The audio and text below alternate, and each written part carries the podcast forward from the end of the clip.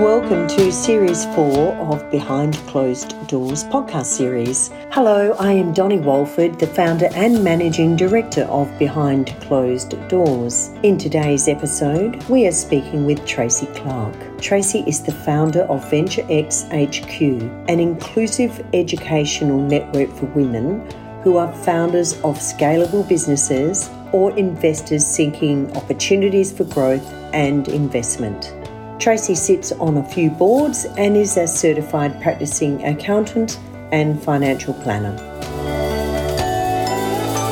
Tracie, thank you so much for giving us your valuable time to do this podcast with us today. No problem. Thanks, Donny. Thanks for having me on. I've been really looking forward to you sharing your wisdom because one of the things that I know that women really want to improve on is their financial and investment understanding of markets. And you've made this a, a real passion of yours. So we're looking forward to you sharing with us all that wisdom you have. Yeah, thanks. So you've led such a successful career in banking and finance, including including extensive experience as a financial advisor, investment director, and director of your own company, Venture X HQ. You are the perfect guest on our podcast today to speak on the topic of investing and venture capital. For those of us who are new to this topic, start by explaining the difference between investing and venture capital to our listeners. Yeah, sure. So, really, the main difference is that when we talk about investing, it's really anyone putting money into an asset in the hope of gaining a return. Venture capital, on the other hand, is generally a fund run by investment managers that pulls other people's money together so, venture capital is particularly focused on investing in early stage, high growth companies. I'd also add that individuals can also put money into a venture capital fund. And how do they go about doing that? Do they try and network with a whole lot of other venture capitalists? Yeah, so essentially you can look them up online, and there's a number of funds that are available for investors. Generally, though, you've got to be a sophisticated investor, which means there's certain income and asset requirements that you've got to reach before you can put money into those funds.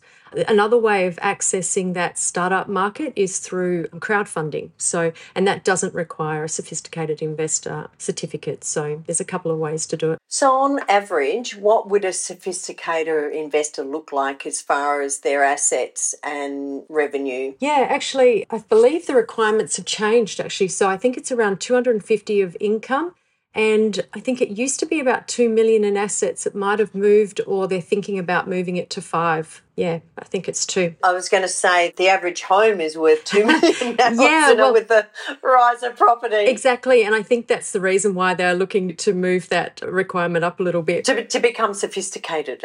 yes, to become sophisticated. Can't have everyone be as sophisticated, apparently.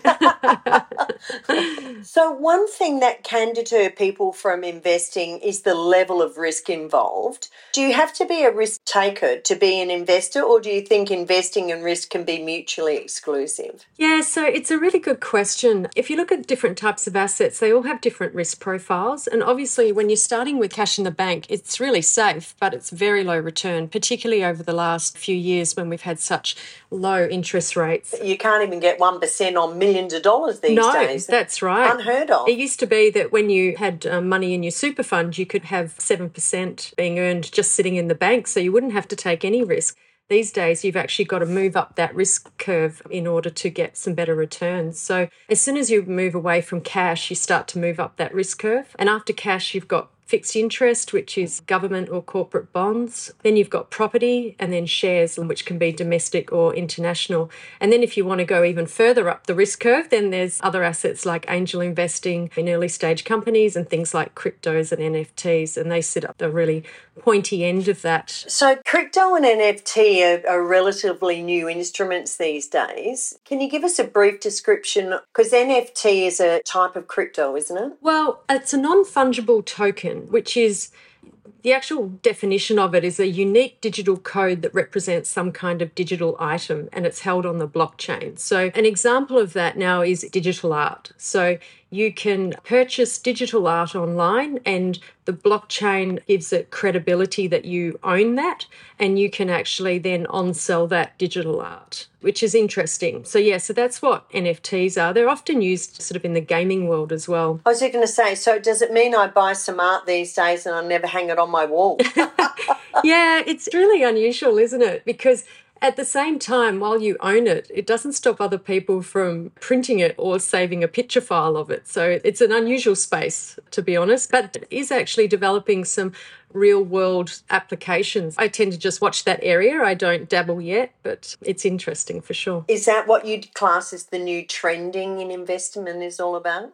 Exchange traded funds are very popular and they sort of started out generally as those low cost index funds. So instead of trying to pick your own portfolio, you can buy an ETF which holds a basket of securities that track an index, for example, the ASX 200, and they're becoming more and more popular. The interesting thing with the ETF space is now they're starting to have funds that have themes like robotics, gold, crypto, and ethical investments. But I think the key themes moving forward, and the ones that I'm particularly interested in, is around climate change and that transition to clean energy. A lot of those climate change solutions, I think, are becoming particularly trendy at the moment. It is.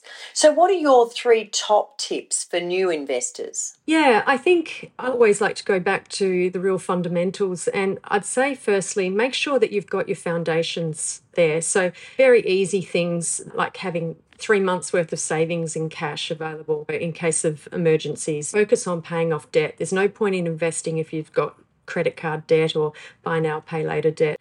Have a good portion of your home paid off and then start investing, I'd say, firstly into a diversified portfolio of ETFs and then add to that on a regular basis, or an investment property if you're not comfortable with shares.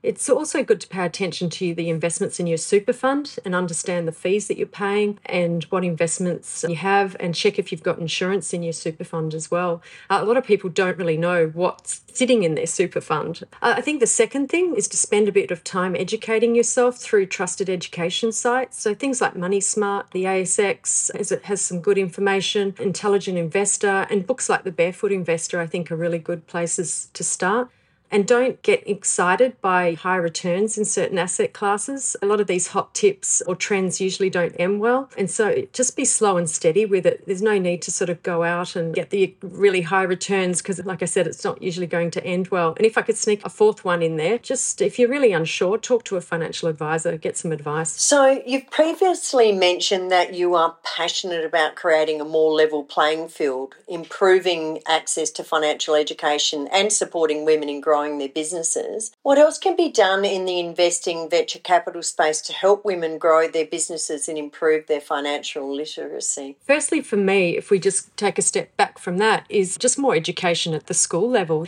just so that kids, when they come out of high school, have got a better understanding of debt, budgets, and savings before they go out in the real world and are faced with credit card debt. I also think that in the investment and business ecosystem, that can definitely benefit from increasing the number of female investors. There's currently less than 5% of female VC.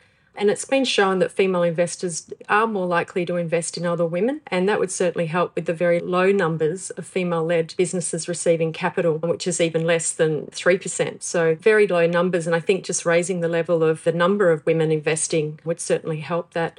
I think also women tend not to talk to each other much about money. And I think making those conversations okay and building networks of women who are interested not just in investing, but supporting and mentoring other women in business. Also, there was a recent article in the Financial Review which was interesting in that it was putting forward the idea that the gender pay gap is another reason why women invest less than men because they actually have less to invest, which makes sense. But it makes no sense to me that there's still a gap at all. So we really need to sort that out. So I'd love to hear about your company, Venture X HQ, for any women looking to scale her venture through growth and investment. So, what's your vision? What's your purpose for starting the business? Yeah, sure. Oh, so last year, you may be aware that a number of reports came out about the poor level of funding for female founders. I think, as I said before, it's a level of less than 3% of VC funding went to female led ventures. So the reports came out, but really nothing gets done about it. It's everyone says how bad it is and then moves on. But so just out of frustration, myself and four other ladies set up Venture X HQ here in Perth. And through this business, we're focusing on two main areas. One is to help women through that scaling phase of their business by providing mentoring, education, and importantly, access to networks across Australia and international, and also introductions to potential investors. It's particularly important in Perth because we're so isolated you know, to help women to develop those networks a bit better. I think the second side to the business is building a network of female investors. And so we're creating a few education modules about how to invest in early stage companies. And those topics will be things like how to minimize your risk in your portfolio, how to do proper due diligence, all of those sorts of things.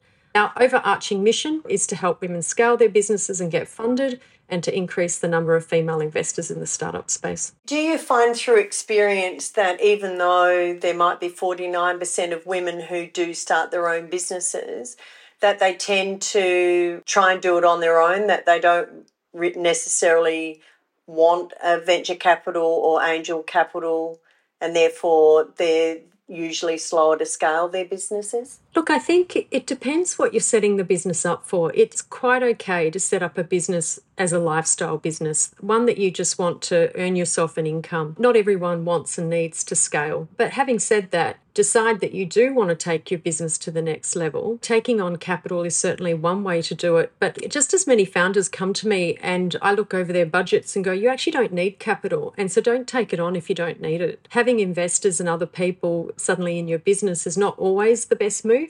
But then again, there's some business opportunities where you just have to take on capital if you want to scale and grow as fast as you want to. So it's a real balance, but I definitely say be careful taking on capital and investment because it's a whole different playing field, really. In the fact that you're not making all of the decisions for your business? You're usually making most of the decisions, but you are accountable. Investors are going to want to know every quarter what have you done with the money we gave you? Yeah, exactly. and things don't always go right. You have things like COVID and you have all sorts of things that create issues in the business and you have some growing pains. And yeah, and you've got to be able to work with your investors, bring the right investors on who are willing to go through those difficult times with you, ones that can help you. So I always say to founders if you're having trouble, speak to your investors because they've usually got very good networks and they've got a lot of business experience and can usually help you through those difficulties. So fabulous. And finally, Tracie, if you could just tell us what you see as the most common mistakes that investors make? Yeah, I think buying and selling too often, jumping in and out of the latest trends. So if you're selling when there's a market crash, it's already too late and you're going to miss the day or two that the market bounces back because it quite often does it quite quickly and you don't want to miss it. So really it's about holding onto your portfolio for the long term, riding out any volatility, yeah, and just not buying and selling too often. Not having clear investment goals. It's really important before you start to know what you're trying to achieve with your portfolio.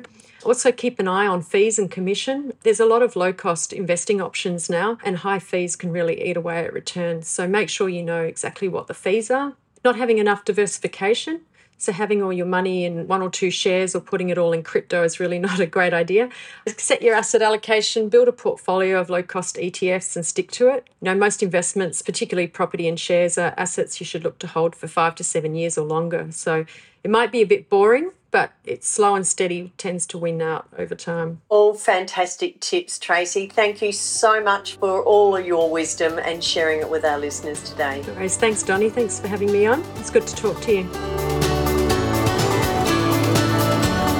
Thanks for listening to Women on the Move, the Behind Closed Doors podcast. Don't forget to subscribe so you never miss an episode. To find out more about Behind Closed Doors, visit www.behindcloseddoors.com where you can find the full range of membership options. Women on the Move was recorded on Kaurna lands and is a narrative network audio production.